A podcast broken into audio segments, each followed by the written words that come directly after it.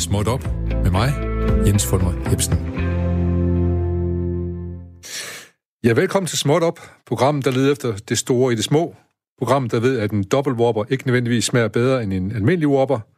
Småt Op er programmet, hvor vi siger, at godt begyndt er halvt fuldendt. Så lad os komme godt i gang med årets første Småt Op. I dagens program starter vi med at fyndtørre frisyren med en bossa nova. Oh, yo,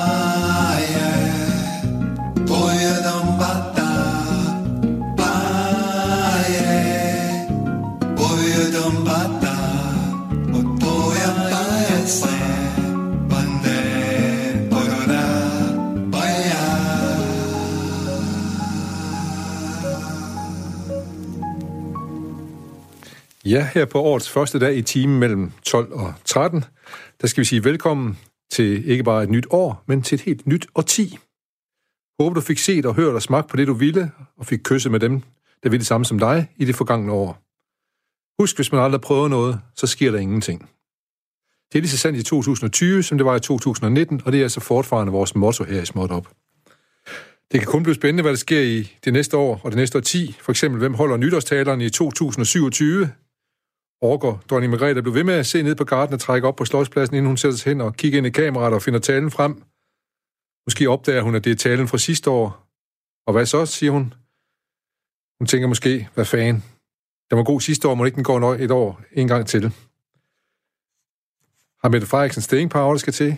Hun skal jo tale i aften. Er det hende, vi, øh, vi får også i 2027? Eller er det måske, øh, er det måske Alex, Alex Vandopslag, der blev statsminister på det tidspunkt? Det kan selvfølgelig også være, det er Simon Emil Amnesbøl, som har startet sit 8. parti og endelig har fået held til at blive statsminister. Det er spændende. Vi glæder os til det kommende 10. Vi vil også vende i spænding på, hvilken ny tatovering fodboldspilleren Niklas Bentner vælger som sit bidrag til et bedre 10. Og vi finder jo nok også ud af, hvilken hårfarve Pogba vælger i januar, mens vi venter på, at man får tid til at spille fodbold mellem alle hans frisørbesøg. Dagen i går, for mit vedkommende, blev forholdsvis animeret, og jeg føler lidt, at jeg taler fra en glasklokke, eller er det en russisk rumkabine fra start 70'erne? Og hvis jeg tænder for skihop i dag, senere i dag, så blev det nok for at sige, at jeg, at jeg kan dokumentere, at jeg har sovet til skihop. Man kan sige, at jeg har lidt ondt i håret. Men uanset hvad der sker, så ved vi, at vores hår, det gror, og vores hår, det falder af. Begge dele i varieret grad.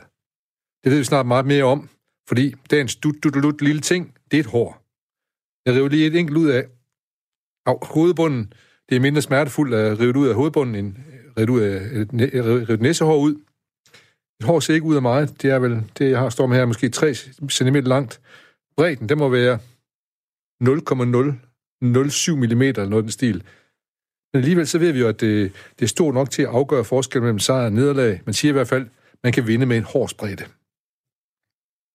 Hvad er det for hårdt til at gro, og hvorfor det gror, øh, og, og hvor det gør, hvor det gror hen, det ved jeg ingenting om. Men øh, jeg ved, hvordan jeg sætter mit eget hår men jeg ved ikke, hvordan andre beslutter sig for netop deres frisyrer. Men alle disse spørgsmål bliver vi klogere på i løbet af den næste lille time. Der får du grundlag for at vælge, hvad du stiller op med netop dit hår. Men husk, det gælder din frisyrer, som det gælder din hat. Sæt den, som du vil. Hvis du aldrig prøver noget, sker der ingenting. Men først, lidt breaking smot.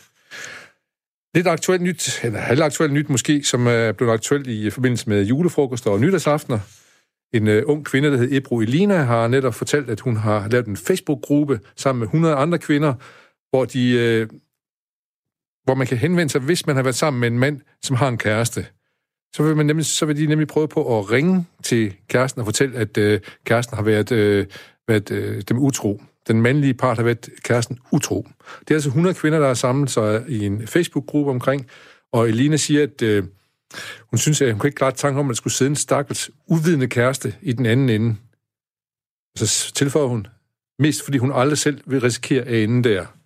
Jeg kan godt se, det er synd for Ebro Elina, og vi er måske nogen, der burde lave en lille støtte Facebook-gruppe for Ebro Elina. Måske vi kan samle 100 mennesker, der kan støtte Ebro Elina, øh, så hun ikke skal være så ked af det. Men nu skal vi til det. Dagens bedste ting er et hår. Jeg er glad for, at jeg fået besøg af læge Ulrik Knap fra øh, Kutis, hedder Kutis Klinik? Kutis Klinik? Ja, som ligger i Aarhus. Ja, yes. øhm, du skal simpelthen hjælpe os. Hvad er et hår? Ja, det skal jeg komme ind på her. Et hår, det er jo i virkeligheden en del af hudorganet. Og hvis man går helt ind og kigger på et hår, så består det af to ting. Dels så har vi selve håret, og så har vi også eller det, vi kalder hårstrået. Og så har vi også øh, hårsækken. Hårsækken, det er derfra, hvor øh, selve håret det udgår. Og øh, hårsækken, den, den ligger nede i den del af huden, som vi kalder lederhuden, eller dermis. Og i relation til hårsækken, så sidder der også en række andre strukturer, blandt andet øh, talkirtel, det er der, hvor vi har hudsygdommen akne, eller bumser. Og udover øh, talkirtlen, så har vi også det, der kaldes øh, en lille glas muskelcelle, som sidder i relation og binder til hårsækken. Det er også den muskel, der kaldes mustus erector pili, som kan give os gåsehud. Okay, sjovt. Mm. Fordi jeg skulle lige sige, den kendte jeg godt, men øh, musculus rectopilis. Erector pili. Rector pili. Ja, jeg skal ja, nok lære det, inden vi har program, det er færdigt. Mm. Men kort og godt, så, så siger du hår det. Hvis jeg skulle sige det i en linje, så er det en del af... Det er jo simpelthen det er en del af hudorganet, ja. Ja. Og øh, vi har jo hår overalt på kroppen. Netop. Også selv der, hvor vi ikke kan se det. Ja. Øh, og hår, de kan deles op i dels velushår, eller sådan nogle små fine dun. Og dem har vi overalt på kroppen, fra set på slimhinder og svaren til håndflader og fodsåler. Så er der også øh, det hår, der er lidt kraftigere, altså det, der kaldes terminal hår, som sidder på øh, hovedet. Ja. Kønsbehåring, øh, øjenbryn, øjenvipper. Ja. Og øh, når man alene kigger på, på hovedhåret, jamen, så har vi der alene 100.000 til 150.000 hår. Okay, hvem, har, hvem har, i alverden har døjet med at tælle alle de hår? Ja, det er et godt spørgsmål. men men øh, øh, vi, hvorfor har vi egentlig hår? Rigtig godt spørgsmål. Og jeg tror egentlig, når vi øh, skal kigge på lidt på, på hvad for nogle funktioner håret det har, så skal vi egentlig også kigge på vores øh, beslægtede primater og pelsede øh, pattedyr. Fordi der har håret jo i virkeligheden mange forskellige funktioner. Der er både den, den varme øh, regulerende funktion, altså isolerende ja, funktion. Klart. Når man kigger på mennesker, så mistede vi formodentlig en del af vores befolkning for 250.000 år siden. Øh, dengang, der, der havde håret trods alt en, noget væsentlig betydning, men vi har stadigvæk levet derfra netop ved det, at vi kan få gåsehud. Altså dengang, der, når, man, når man får gåsehud, så, så rejser håret sig, og det er jo med til at isolere. Hvorfor får vi gåsehud? Jamen det er jo igen for, for at... Fordi det er koldt, eller? Simpelthen, ja. Men man siger også, at man kan få gåsehud, hvis man får en eller anden stor følelsesmæssig oplevelse. Ja, eller eller andet. Ja. Ja. Det er jo en del af, af sådan det, et autonome nervesystem, der går ind og stimulerer ja. rektabili. Ja. Så er der jo også nogle andre funktioner, sådan noget som, hvis vi eksempelvis kigger på øjenbrynene, så kan de hjælpe os til, at vi ikke får skidt og snavs i, i, øjnene. i øjnene og sved ja. i øjnene. Ja. Og så øh, er der også en mere sådan forfængelig del, som hvis vi vil have et lille overskæg ja, eller, eller andet. Men, ja, ja. men det er nok ikke derfor, vi har fået hår. Nej. men hvorfor taber vi så hår? Fordi det er der rent faktisk nogen af, nogen af os, der taber hår i en eller anden mere eller mindre stor udstrækning. Ja, og det er jo nok i virkeligheden et spørgsmål til 1 million kroner. Ja. Hvorfor pokker taber vi håret? Ja. Øhm, jeg ser det på hovedet, vi taber jo, ikke? Ja, ja. Der er jo i hvert fald noget, der, der tyder i retning af, at det her det er genetisk bestemt, altså noget med, med arv. Og øh, hvis vi bare kigger på nogle øh, andre etniske grupper end danskere, jamen, så kigger vi hen imod Asien, så ser vi, at hårdtab det er væsentligt sjældnere blandt øh, kinesiske mænd, hvor det kun i aldersgruppen 60-69 år, så det er en tredjedel, der, der mangler håret på hovedet. Mens vi her i Danmark eller i, i Norden, så er det op imod halvdelen. Og det er noget, der er hormonelt betinget. Altså folk, der, der taber håret, det, øh, det skyldes simpelthen, at et hår, det, øh, det kan være overfølsomt over for det mandlige kønshormon. Ja. Og mere specifikt, så er det forekomsten af DHT, dihydrotestosteron. Og de mænd, der, der går ind, og, og, eller dem, der, der får et hårdsab, der har hårene simpelthen en overfølsomhed over for det her mandlige kønshormon.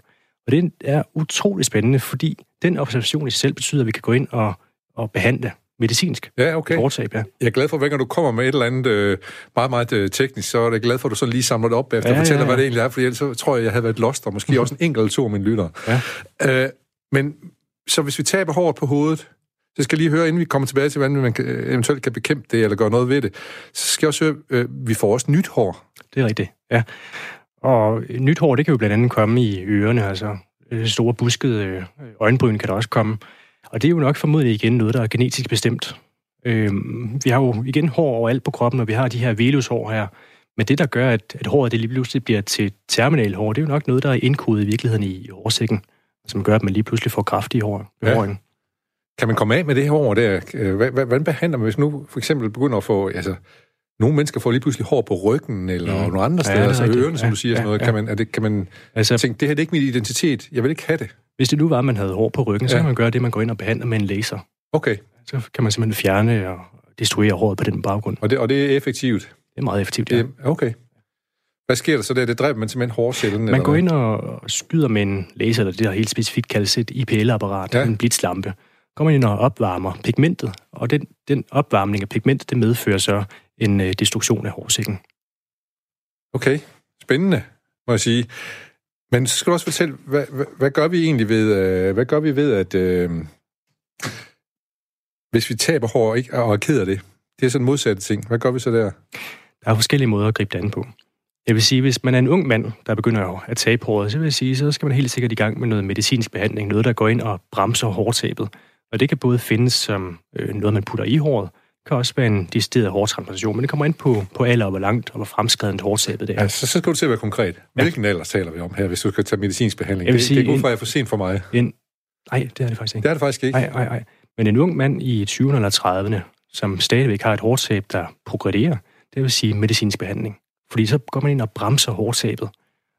Hvis man til gengæld har et udtalt hårtab og decideret skaldet, så, og man stadigvæk har øh, det, der kaldes et, et flot donorområde, så kan man gå ind og lave en hårtransplantation. Okay, så på den måde, altså jeg er gammel nok til at få en hårtransplantation, men jeg får, nej, slut, hvor jeg er ung nok til at få en hårtransplantation, men for gammel til at begynde at tage medicinsk behandling. I dit tilfælde vil begge ting være muligt. Det vil begge? Nå, okay. Ja, ja, ja. Fantastisk. Ja. Hvad er et godt donorområde? Et godt donorområde, det er... Et donorområde i virkeligheden, det er, når man transplanterer hår, så tager man det om for, for nakken, tændingerne. Og det er de hår, som vi ved, de er ikke hormonfølsomme. Det vil sige, ser man eksempelvis på en mand med udtalt hårtab, så vil han stadig have en af hår svarende til, til nakkeregionen og til tændingeregionen. Og det er altså derfra, vi går ind og, og høster hår, når vi laver en ja. hårtransplantation. Altså et hår ad gangen? Duk, duk, duk, et hår ad gangen, ja. Og øhm, et, en, et godt donorområde, det er i virkeligheden, hvor der er forekomst af mange hår i det område, altså hvor det ikke gør noget, man går ind og udtynder en lille smule i området. Hvorfor er det, at øh, man har kransen, men ikke op på toppen? Jamen det har igen noget at gøre med, hvordan er distributionen af øh, de her hormonfølsomme hår. Ja. Og de hormonfølsomme hår, de har så til synligheden vist sig at sidde svarende til skalpen og tændingerne. Okay, så det, det er simpelthen fordi, de, øh, det har noget med hormoner at gøre, med taber det her og de andre? Det har noget at gøre med, øh, nu bliver det lidt teknisk ja, måske, ja. men hvis man kigger på, hvad er årsagen til, at man taber håret, så er det simpelthen fordi, man har nogle, nogle de her hormonfølsomme hår i ja. området, og det vedrører øh, omdannelsen af det mandlige kønshormon testosteron, som så bliver omdannet til dihydrotestosteron. Og det er dihydrotestosteron, DHT, som vi ved øh, går ind og rammer de her hormonfølsomme okay. hår. Så hvis man tager en medicinsk behandling, så går det måske lidt ud over ens testosteron, eller hvad? Det kan faktisk øge testosteronniveauet en lille smule, okay. fordi man, man forskyder lidt på balancen. Ja, for jeg skal godt forestille, at mange mænd de vil sige, hmm, hvad er det ja. for et valg, der står overfor her? Ja, det er rigtigt. Ja. men, men det er du ikke ude for? Øh... Nej, det er godt nok meget sjældent, synes ja. jeg. Men, men hvor ofte kommer folk og får, øh, hvad hedder det, øh, hårdtransplantation? Er det noget, der, er det noget, der er stigende, eller er det... Absolut, ja. absolut, ja. Hvad, hvad, hvad, der, der, der, der hvad tænker du her i 2020? Hvor mange, hvor mange kunder tænker du, du have, der skulle have transplanteret hår der? Der er rigtig meget et økonomisk spørgsmål i det. Jamen det, og der, det, det, det kommer nu. Nu, nu er det fest. Ja, det er rigtigt. Og så snakker vi bagefter om, hvad det koster, så må ja, vi jo ned i banken. Ja. altså, nu arbejder jeg forskellige steder. Jeg arbejder ja. både på Kotas Klinik, Aarhus, og det er der, hvor jeg kan give medicinsk behandling. Ja. Og så arbejder jeg også på Ares Privathospital, og det er der, hvor jeg primært forsager øh, hårtransplantationerne. Ja. Og vi har i hvert fald en kunde ugenligt, som kommer til, til hårtransplantation. Okay. Så det er meget, meget populært. Men det er også en rigtig god idé, hvis man sådan er øh, ja, rent økonomisk, øh, måske ikke så meget til, til det hårdtekniske, jamen så start ud med, med den medicinske hårdterapi, fordi det er altså en ja. relativt billig behandling at komme i gang med. Eller for eksempel, vi altid, da, når vi nu fik børn, så har vi altid givet dem et, øh, hvad skal man sige, et, et kort til at få en lejlighed senere hen, der, så de kan bestille ind med i en boligforening. Måske skal vi begynde at spare op til, at de kan få ja, en hårdtransplantation ja, ja, ja. på et eller andet tidspunkt. ja, sådan begynde at spare op. Men hvor, hvor gamle er folk, der kommer for transplantation, sådan cirka? Åh, oh, det kan være helt fra slut 30'erne og så op jeg vil sige en 30 til, til 60 år. Det, det er meget sædvanligt. Okay. Og så den medicinske hårdterapi, det ligger også i spændet imellem plus 20 indtil en 50 år. Ja. Jeg, jeg har hørt om, at man kan få noget, hvor man kan putte i sit hår, og så bliver hårdt. Så får man stort, kraftigt hår. Kan man virkelig bare putte noget hårdt, og så har det en virkning? Den medicinske behandling, den, den findes også som, som noget, man putter i håret, ja. Okay. Det, det er, er noget af det, der som kan være rigtig godt til dem, der måske er lidt nervøse for bivirkningerne til tabletbehandlingen. Okay. Nu skal vi så høre, hvad, hvor effektive er de her behandlinger? Kommer det an på, hvem det er, eller... Der er selvfølgelig nogen, der virker bedre på end andre, men, ja. men de undersøgelser, der er lavet, hvor man ser på, hvad er resultatet efter to års behandling, viser, at øh, den medicinske behandling virker på omkring øh, 80 procent. Okay. Og så hvis man ovenikøbet kombinerer de medicinske behandlinger, som findes, så kan man komme helt op på en 92% succesrate. Okay. Så hvor der kommer flere hår, men også ser, at man bremser hårsabet. Ja, så der kommer ikke særlig mange tilbage, når, når du har transplanteret hår og siger, ved du hvad, det her det er sgu for tyndt for mig stadigvæk. Når du tænker på hårtransplantationer. Ja, begge dele tænker jeg på, ja. ja. Altså hårtransplantationer, der har vi jo en 100%, 100% succes. Ja. ja, helt bestemt. Hold op. Og så dem, hvor man ikke når det komplette resultat med den medicinske behandling, der har man altid mulighed for at gå så ind og... Man, kan bygge om på med den. Ja, med, med hårtransplantation, ja. ja. Øhm, nu, du har forklaret, hvordan du transplanterer hår, men nu skal jeg også lige vide, hvad koster art? Har kostet det. Ja, ja, man kan jo starte... Øh, den, altså, den laveste sats ligger på 30.000. Og så når, hvis det er en rigtig stor transplantation, altså hvor vi er oppe i, i plus 3.000 år, så er vi oppe på omkring de 90.000. Ja. Og så er der jo også øh, finansieringsmuligheder, så det er ikke sådan, at man, man går fattigt derfra nødvendigvis. Nej, okay. Men det, men det vil så sige, dem har I måske, hvis det stigningen fortsætter, så kan I måske nå op omkring 100 af dem på sådan et, et år faktisk. Ja, øh, ja. ja. Øh, og det er jo altid en fordel at få det foretaget i Danmark.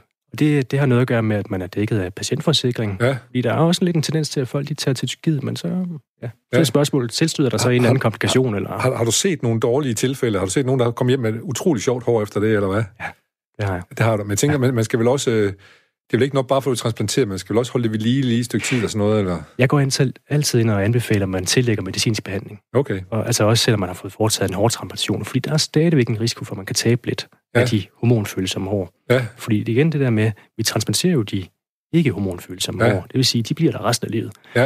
Og der er rigtig dårlige eksempler fra gamle dage, hvor man bare har transporteret nogle høje tændinger, så taber manden resten af håret. Ikke? Så lige så sidder der sådan to tørter. Ja, det ser ikke så skide godt ud i hvert fald. Nej, det er i hvert fald en nej. alternativ måde, kan man så sige. Ja.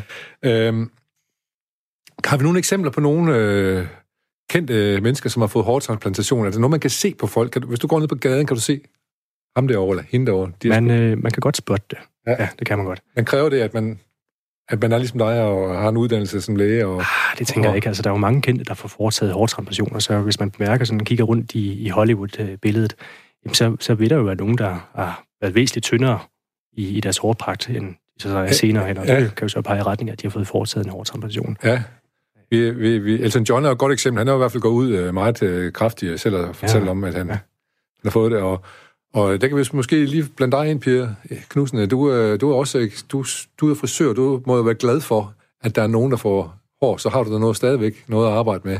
Men lad os lige prøve at blive lidt ved det, hvem, og man kan se, om folk har fået hårtransplantation.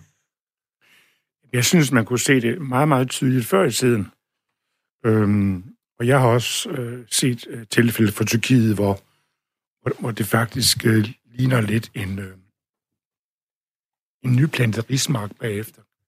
Ganske enkelt, fordi der er sat for mange årsække ned i... i øh, det, det er simpelthen overgjort? Det er overgjort, og så er det, så er det plantet forkert, kan man sige. Ikke?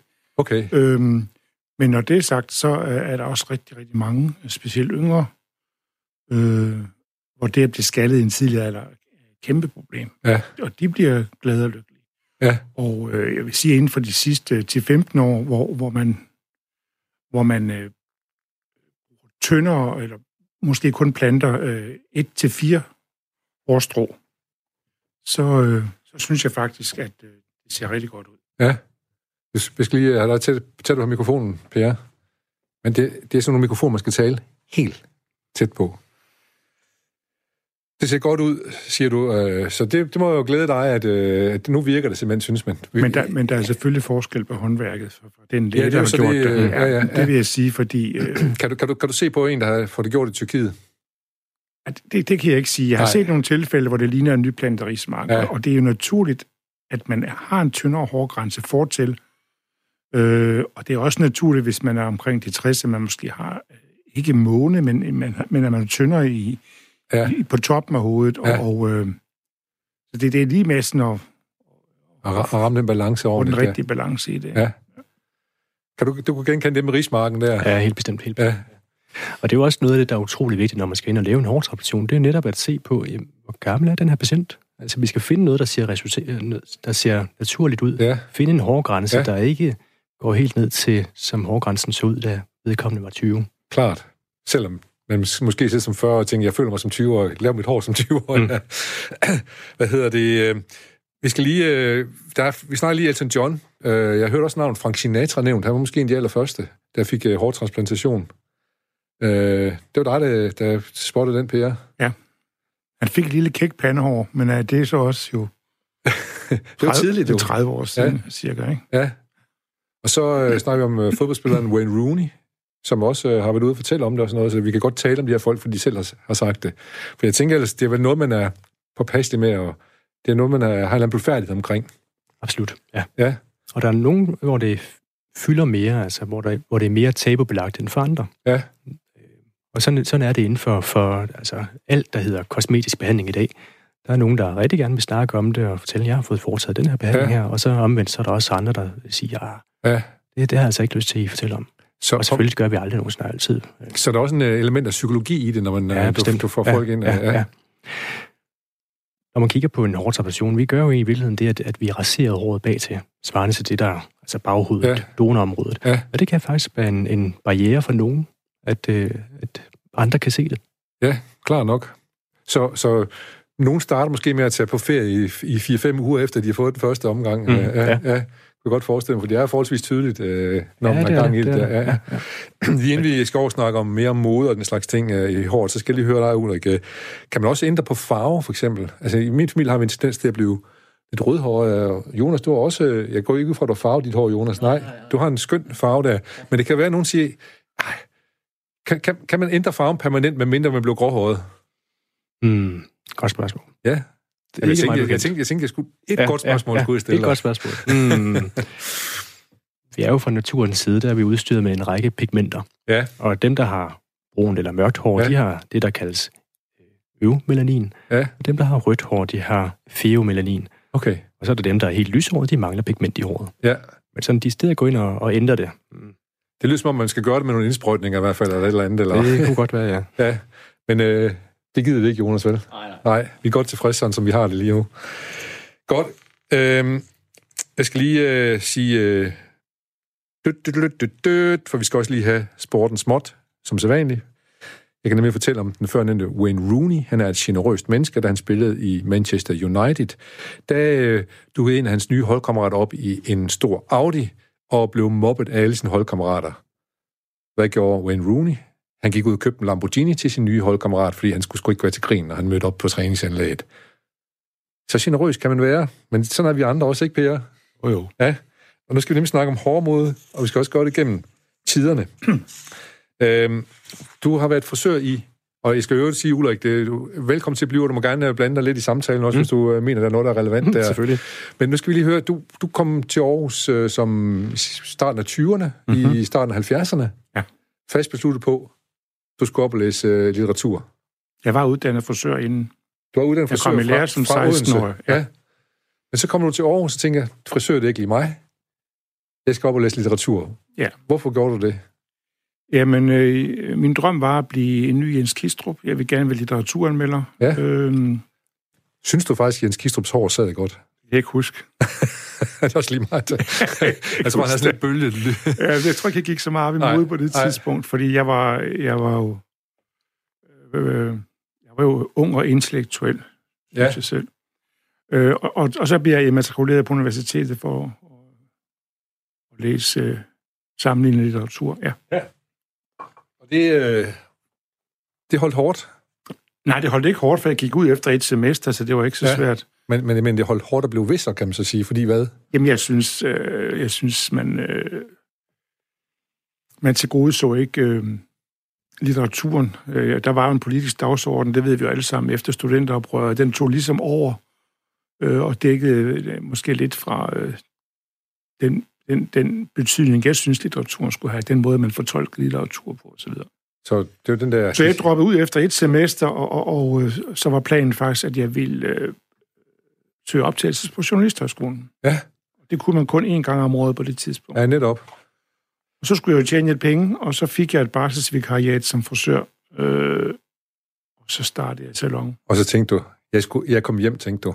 Nej, men Nej. det var, det var simpelthen så spændende. Det var lige, øh, det var jo der i 475, og hvor kvinderne begyndte at komme på arbejdsmarkedet, og man gik fra, at man fik håret rullet op på papillotter, Ja, Og sad i tørhjelm. Tør, tør, ja. øh, og, og Sassoon havde lige klippet Mia Farrow i Rosemary's Baby, øh, og, og det, det var simpelthen lige det helt rigtige tidspunkt, og så jeg startede i sommeren 75. så på en måde, så var der, en, der var en anden rockmusik over det der, fordi man, man ramte tidens ånd og tidens tern og sådan noget, hvis man var en... Det kunne man gøre i hvert fald. Ja, altså, de af os, øh, som var, fremme i skoene dengang, og i al beskedenhed var jeg jo så måske den i provinsen, der, der matchede København nogenlunde. Ja. Øh, fik næsten den samme pressedækning, næsten. Men... Øhm, vi, vi, var, vi var ligesom nogle af de store Michelin-kokke er i dag. Vi, vi, vi, var, vi blev spurgt om alt muligt, som vi ikke havde forstand på. Ja, for eksempel vinder AGF Danmarksmesterskabet i fodbold Dog ikke, i to, fordi det er jo en håbløs opgave at svare på. Men... Jamen, så kan man jo svare nej. Ja. men, men, men det kan godt være, du er uddannet i, i Odense som frisør, men der må alligevel være sket... Jeg skal, jeg skal lige nødt til lige blive omkring det der, den måde at læse litteratur på, som om det var historie. At, at man det var jo kapitalisme og marxisme og sådan noget, der var der, eller marxisme, der var der på det tidspunkt. Mm-hmm. Det er det, du har slet lidt imod, ikke?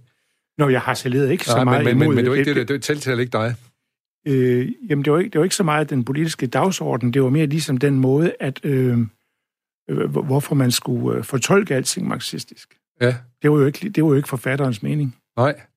Men, øh, det jeg mener. Nej, men øh, nu er det jo også videnskabeligt fag, du meldte dig på, kan man så sige, ikke?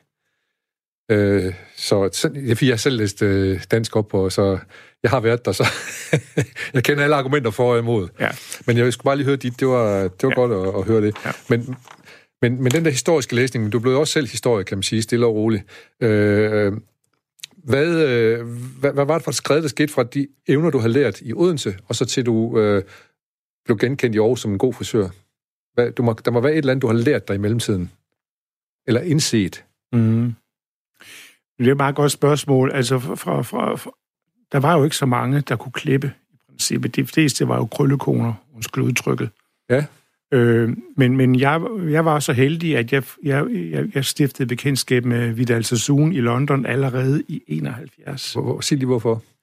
Jamen, det, det, var jo, det var jo det nye. Det var jo et, et, et virkelig wake-up call. Det var øh, total turnaround øh, øh, fra, at, at man øh, gik til frisør en gang om ugen, fik sit hår vandunduladet, så kunne man blive klippet, og det kunne så holde i 6 til otte uger. Ja. Og det passede jo fint i overensstemmelse med, at kvinderne kom på arbejdsmarkedet. Fordi det gjorde de jo faktisk på det tidspunkt. Ja. Det er jo ikke længere tid, er det jo ikke siden. Nej. Øh, så det var, det var virkelig øh, ret tid i omhu, kan du sige. Altså, det var, øh, det var, det var spændende, fordi øh, kvinder på arbejdsmarkedet, de skulle jo have en forsyre, som var nem at sætte. Ja. Det var den ene ting. Den anden ting var også, at, hvad skal man sige, vi, jeg, fra starten af havde jeg altid lavet vores egne billeder, vores egen foto, så vi kunne dokumentere, at det vi gjorde, det kunne vi også stå indenfor. Det kunne vi dokumentere gennem billeder, ja, hvor ja. rigtig, rigtig mange i branchen jo bare har lånt et billede et eller andet sted. Ja. Så jeg har dokumentation fra øh, primært kvinders udvikling, hårmæssigt, modemæssigt, fra 75 frem til i dag. Ja. Vi, gør det, vi gør det stadigvæk. Men, men du, må, du må alligevel have... Du, du, du må have gjort noget for at blive dygtigere til at klippe i forhold til Odense. Hvad så, hvordan udviklede du? Træning, træning, træning, træning, træning. træning. Jeg havde min egen klippeskole i 15 år, hvor jeg underviste øh, frisører fra, øh, fra hele Norden, og, og jeg har undervist over hele verden. Ja. Øh, så, så det var jo ligesom sådan en ongoing proces, det der med at udvikle sig. Ja. Og den var jo også spændende, øh, ført an med den helt store takstok fra London. Klart. Øh, Paris synede hen fra. Paris var det store i 50'erne, øh, 60'erne og begyndelsen af 70'erne. Så var det London, der tog over. Øh, understøttet af øh, punkmoden hovedsageligt. Ja, klart, kom i sidste 70'erne. Ja, omkring det, var, det har jo betydet så meget for, for min branche, og, og man kan næsten snakke, ligesom man gør i litteraturen om ismer. Der var, der var jo den ene isme efter den anden, øh, og man kunne virkelig hvis man var vaks, så kom man til London på de rigtige tidspunkter og kom hjem med, med en masse inspiration, og så var det bare med at, øh, at få lavet nogle fotos og få dem sendt til alt for damerne. Øh, og Eva, Eva var jo det helt store blad dengang. Okay, og så, så man og kunne vi var flere gange kåret som øh, the, the, the, den bedste, øh, det bedste hårfoto. Ja, men, men det vil så også sige, at du, du er en stor forskel for, at man tager ud og lærer noget, og kommer hjem igen og gør det til sit eget.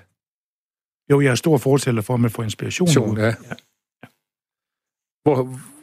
Og det gjorde vi jo, øh, det gjorde jeg og, og mine medarbejdere jo øh, hele vejen frem til 596. Så, så synes jeg ligesom, tingene bliver for artificial, som man siger i ja. England. Altså, det blev ligesom det blev lige pludselig mere hård for, for vores egen skyld, altså for forsøgernes skyld, og ikke så meget for kundernes skyld. Det skete i 90'erne, synes du, slut 90'erne? Ja, jeg synes, det, ja. det, det, det topper i 96, midt i jubiperioden, øh, og, og, og måske også øh, var, var der kommet et naturligt mætningspunkt, med, hvor, hvor mode, den identitet, man kunne hænge op på, på et mode-look, den fik mindre og mindre betydning. Det, det, det skal komme til at snakke mere om, men man ja. kan så måske sige, at de her uh, Michelin kokkefrisører. Altså, der, der gik simpelthen for meget, øh, der gik for meget Michelin-kok i det, kan man sige, på en eller anden måde. Nu skal man bare vise, se, hvad jeg kan. Se, hvad jeg kan. Ja. Øh, og også stadigvæk øh, anført af, af London med, med farver og, og teknikker, som tænkte, jamen, fanden vil gå med det? Altså, det er ja. decideret grimt.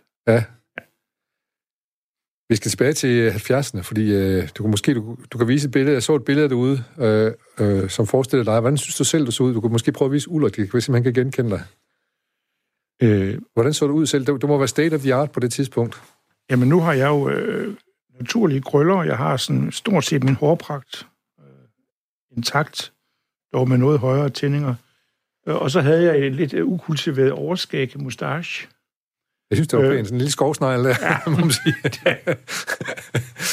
altså, mine børn, de skrev af grin. Men altså, øh, det var jo sådan, man så ud, og øh, jeg er jo også blevet sammenlignet både med Øh, Jens Kistrup og... Den, gam, den, gam, den gamle Sebak og så videre, ikke? Nå, ja. øh, øh, Krøller eller ej, og så videre. Men, men øh, det var jo... Det der look i 70'erne og helt op til midten af 90'erne, nej, midt i 80'erne, undskyld, det var jo øh, krøllet look, og permanent var jo kolossalt stort. Ja. Så stadigvæk. Men du havde, du havde nat- naturkrøller, men, og så havde du unaturligt flot overskæg, det må jeg sige. Men var, var, det, var det simpelthen state of the art? Var det det? Var det det, kvinderne vil have? Var det det, kunderne vil se? Nej, Nej. Det, det, det tror jeg ikke. Øh, men, men der var jo nok lidt den der studentikose tilgang til tingene stadigvæk. Øh, og øh, jeg, jeg blev kaldt den hvide Jimi Hendrix i gymnasiet, og øh, det var jo sådan... Rundt i krøllet hår. Ja. Ja. Det kan være, det Ulrik, hvorfor krøller ens hår egentlig i modsætning? Hvorfor krøller nogens hår? Ja, det er et godt spørgsmål. Ja, jeg, jeg, jeg det, ved, du vil sige, at det har noget med... Det er hårsækkens form. Det er nemlig hårsækkens form. Ja. Og så hvordan øh, selve hårstrødet det bliver udformet, det er ja. hårsækkens form, ja. Okay.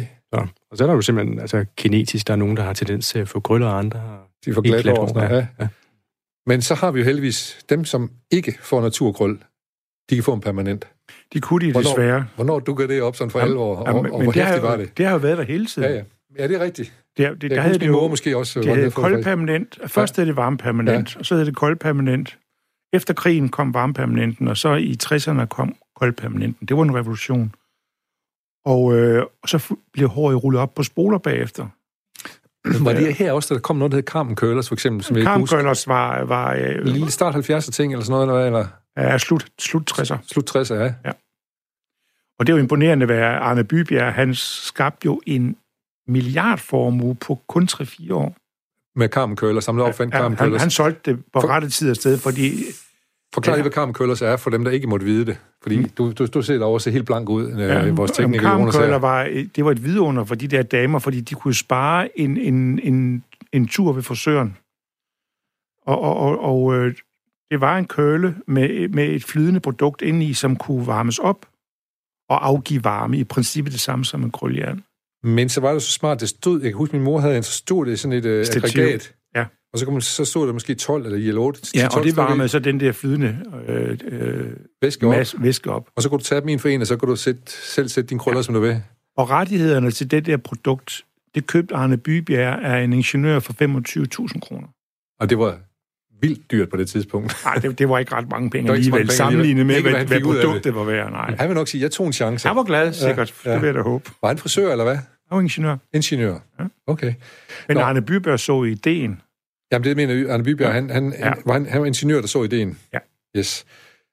Men uh, du så også uh, en fordel i at lære at lave uh, forskellige former for permanent i, til dine kunder. Ja, men det var jo, det var jo, det var jo moden. Altså, det, dengang var vi jo meget mere styret af moden. Altså, moden dikterede. Og det gør den faktisk uh, langt op i tiden. Altså, uh, helt frem til begyndelsen af 90'erne. Så moden stod og prikker der på ryggen og sagde, permanent PR. Ja, og så var der noget, der hed gradueret permanent, hvor man kun permanente det i spidserne og i langt hår. Ja, øh, så ja. man fik nærmest sådan en, en trekantet, nærmest en tagform, trekantet tagform, juletræsform. Ja. Det var ekstremt stort der i slutningen af 70'erne og i begyndelsen af 80'erne. Altså, jeg kan huske... Øh, er det, er det, kommer sådan noget, kommer det igen? For jeg, jeg, jeg, kan det tror jeg jeg, ikke. jeg kan også huske, jeg synes heller ikke, det var særlig pænt, men, men jeg synes alligevel, at der er nogen, der lige har fået en permakrøl, for Jeg eksempel. tror det ikke, slet ikke med den bevidsthed, vi har i dag, fordi altså, det ødelægger jo håret. Altså permanent ødelægger håret. Okay. På grund af det midler, du bruger til det. Ja, men det, det kan du spørge doktoren Ja, ja, om. ja. Men altså, det, der sker, er jo, at man opløser øh, hårets keratinlag til sådan en gelémasse. Det gør man med permanentvæsken. Ja. Når det så har den der geléform, så er det jo rullet op på nogle spoler af en vis tykkelse, og jo større eller mindre spolen er, aftegner det et krøl. Og så Okay. bliver det neutraliseret, man bruger syre og base, så bliver det neutraliseret, og så samler man håret igen i, i, nogle andre formationer. Det er svovl og saltbruger, der holder hårets øh, elasticitet på plads. Ja, ja. Og den er jo smadret, øh, faktisk. Men den, den, det, det, det dannes til en slags hår igen. Jeg er glad for det her program, fordi det, det, det, det kommer helt over fra en lille mustache, man sidder og snakker om lige en skovsnak, og så helt op, op til det her niveau her, hvor vi sidder og snakker meget teknisk omkring det. Jo, men det, man skal...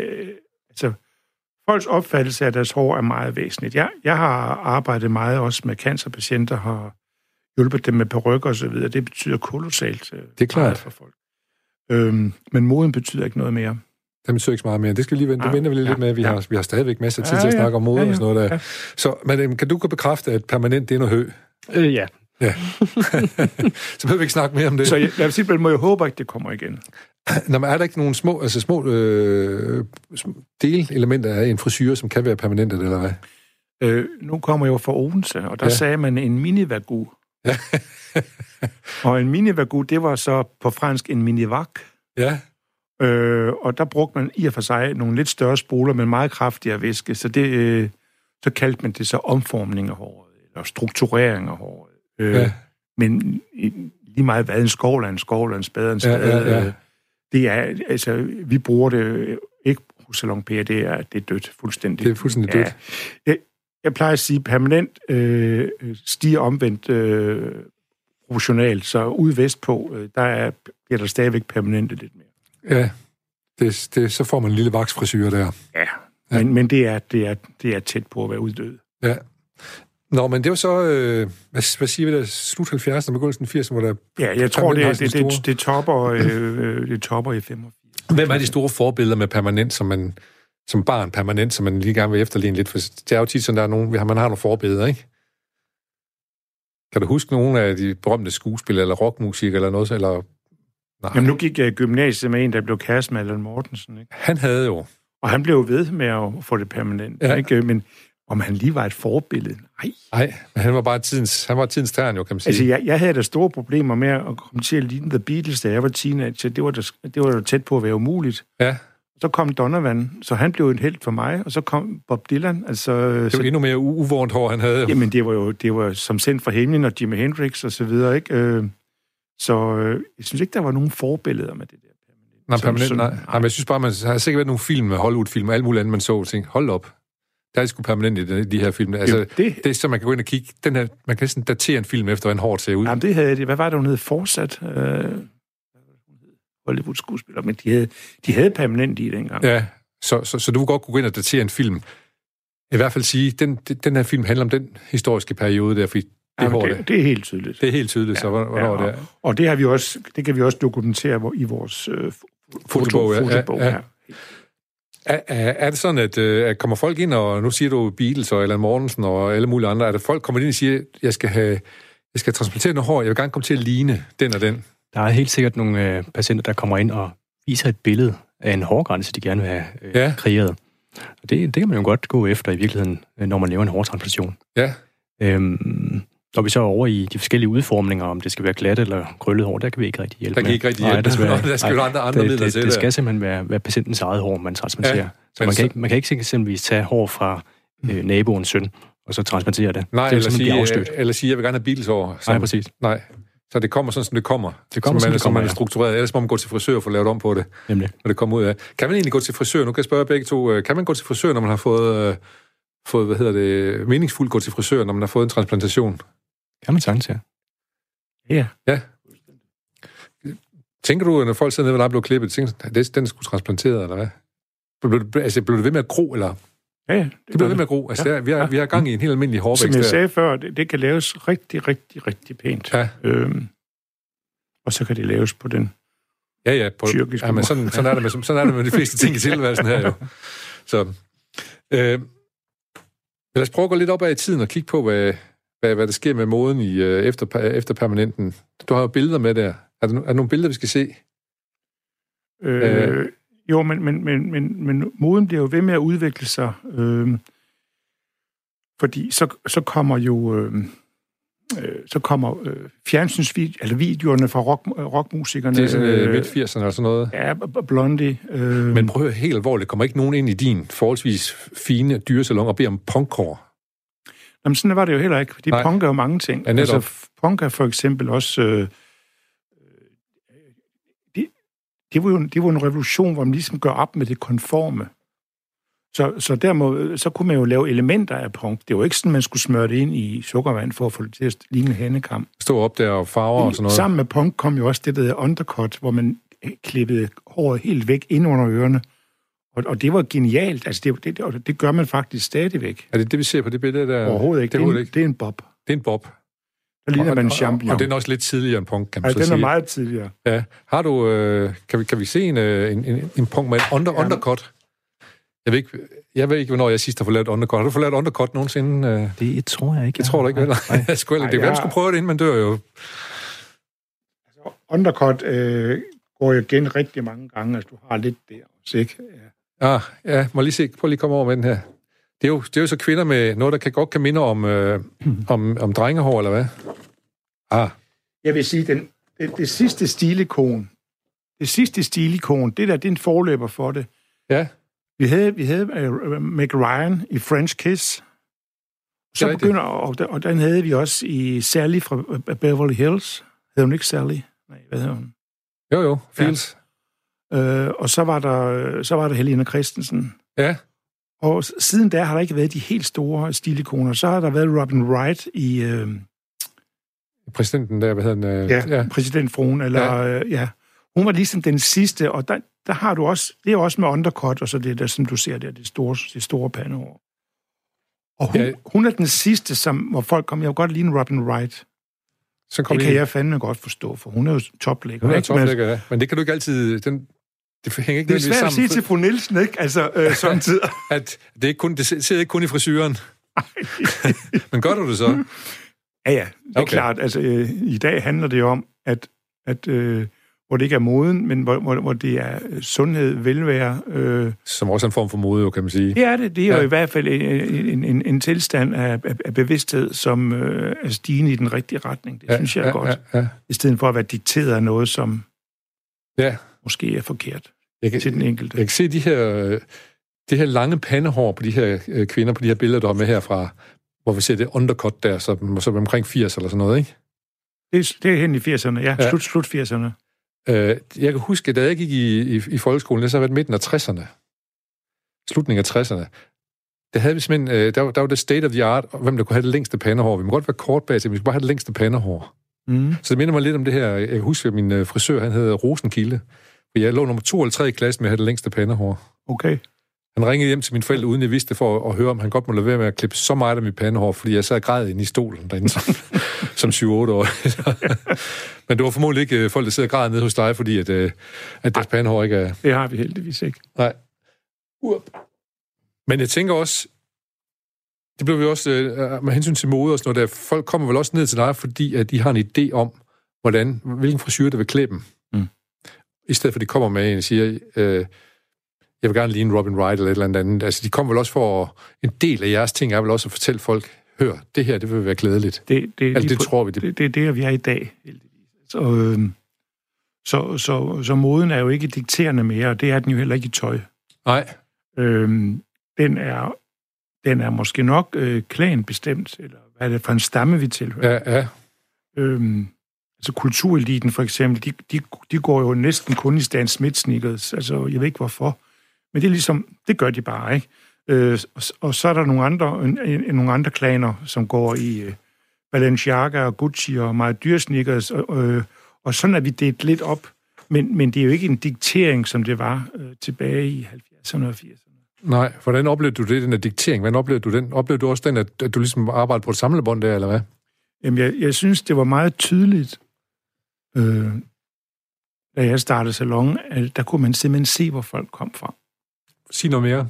Øh, man kunne se deres job. Øh, man kunne se, om de, øh, hvilken gren øh, erhvervsmæssigt de arbejdede i. Det kan du ikke mere. For eksempel, prøv lige at sige, nogle, give nogle eksempler. Vi vil se det for os. Jamen, du, du, vi kunne, det er jo en skam, vi ikke har Sofie med, som har butik Sofie, fordi ja. hende og jeg, vi startede næsten samtidig. Ja. Sofie var vist to-tre år før mig, ikke? Og der var jo hele den, øh, den brune, orange øh, og øh, lilla velurperiode. Yes, jeg husker den. Øhm, Sådan og, så vi ud, og vi var stolte af det. Det var vi, og, og det var så, og vi havde beduinpelse, og, og øh, men, men det var, det var et, øh, det var et statement. Altså, det var jo helt tydeligt, altså så tilhørte vi enten universitetet, eller vi tilhørte øh, øh, pædagogstanden eller lærerstanden. Ja. Og så, og så var der øh, mere dem fra den, fra den private sektor, de var stadigvæk lidt mere øh, placeret nederdel og så videre. Og det, det har virkelig, det har virkelig udjævnet så meget. Ja. Men, Men der er stadigvæk nogle retningslinjer for nogen, der er meget bange for os at stikke uden for deres øh, stamme eller klan. Ja, ja for jeg tænker, øh, at jeg synes, jeg snakker med nogle frisører omkring det her, mens jeg researcher lidt, så, så får at vide, at en meget, meget stor procentdel, måske op over 90 procent, de sætter sig ned i stolen hos frisøren, og så siger de, jeg vil gerne have det ligesom sidste gang. Ja, men, men, men, men det er jo også, det er det nok også rigtigt. Øh, øh, medmindre der er sket noget skældsættende i deres liv. Det er klart. Ja. Øh, det kan være en skilsmisse, og det kan være et nyt job, og, og så videre. Ja. Øh, men det sjove er det, i dag er kvinderne jo øh, meget, meget lidt interessante sådan, som, som, som kundetyper, øh, fordi de, øh, de er sgu ikke særlig øh, innovative med deres år, Nej. som man var før i tiden. Der er ikke nogen øh, fanden i voldskede, der er ikke nogen, øh, nu, nu, skal de bare, nu, nu gør jeg noget, som jeg har haft lyst til, men, men man tør ikke. Hvorimod drengene er jo, og mændene er jo meget mere øh, villige. Altså hvis der sker noget, skal man sige, tendens modmæssigt, så er det jo drengene og mændene. Ja, hvad, hvor, ja og hvor, hvor, hvor, hvorfor tror du, den forskel den er opstået? Fordi øh, han for mig, der mister ved at, at være for vild med sit hår, eller hvad? Ja, det, det, det er mig en gåde, øh, men hvis du, hvis du ser, så er 98 procent af alle piger, de ser ens ud. Altså som ens. Helt ens. Ja, så der er, så der er en eller anden form for mode, jo, kan Og det er sige. de samme tasker, det er de samme sko, det er ja. det samme tøj, det er det samme hår. Øh, og jeg, jeg skal ikke kunne sige det hvorfor, øh, men det er fandme kedeligt. Det er en lammende kritik, men er det, er det, er det en, gælder den Aarhus, eller gælder den... Ej, nej, nej, nej, nej, den gælder hele vejen rundt. Men den gælder nok, altså hvis, hvis du kommer til storbyerne, New York og Paris og London, så er der, er der større variation. spredning og variation. Ja, helt sikkert. Ja. Jeg er nødt til at spørge vores tekniker, Jonas, genkender du det? Synes du, alle kvinderne, de lige, alle dem, du går efter her, når du skal i byen her i aften, eller når du skal til julefrokost og sådan noget, eller i går i nyårsaften, er det, ligner de hinanden, synes du? Kan du se forskel på dem? Øhm, altså, jeg, både ja og nej, tror jeg. Altså, jeg har godt, jeg har godt set den der kritik, du ligesom retter med, at ikke at nogen kvinder, kritik, det er en, det er en kendskærning. Det er en kendskærning, okay. Men, men at, at kvinder bare, generelt unge kvinder i dag, de, øh, de minder om hinanden på en eller anden måde. Altså, det er den samme stil, der ligesom går igen. Det må man sige. Øh, og det er på tværs af skæld. Altså, hvor du kommer fra i Danmark, så mm. er det den, den samme stil, der ligesom er, er hvad hedder det? Gældende. Gældende, ja, præcis. Ja. Det er det. Det, nå, det, det, det er sgu meget sjovt. I, med så stor aldersforskel, jeg to, der, der, der Jamen, det er en konstatering. Det. det er jo så tydeligt at jo, se. Jo, ja, ja, men I, I har det på hver sin side, ikke? Øh, du ved det for dem, der kommer ind i din butik og skal have gjort et eller andet, og, og øh, Jonas han ved det for, når han skal ud i byen og kigge efter Jamen, det er jo de samme mennesker. Det er de samme mennesker, Nej, det ved jeg godt, men ja. man ser jo på forskelligt, jo, kan men, man sige. Men, ja. men det er en, det er en kendskærning. Det er forskellige former for empiri, man laver, kan man sige. En af mine cykelveninder, hun sendte et billede ud på Facebook af hendes datters 18-års fødselsdag. Og, og så skriver hun, at de ikke søde. Så siger jeg, jo, hvor er de søde og ens? Ja, ja. Men hvad, hvad tænker du, at, at du må have gjort dig nogle psykologiske overvejelser omkring, hvad er det, der gør, at man gerne vil være ens? Du snakker om stammer før og sådan noget, så det eksisterer faktisk stadigvæk på en eller anden måde. Ja, jeg tror ikke, man kan sammenligne det med, med, den, med den bevidsthed, som er dukket op nu Nej. øh, omkring bæredygtighed. Og det her, det har sket, det har stået på i, i 15 år. Ja. Den tendens. Og hør. Nu skal vi tilbage til virkeligheden. Her kommer vores hypnosemusik. Det betyder, at vi snart skal høre nyheder. Jeg er sikker på, at de her på denne 1. januar blev knaldgode og knaldspændende. Tak Ulrik, og tak Per, fordi I kom. Tak for det.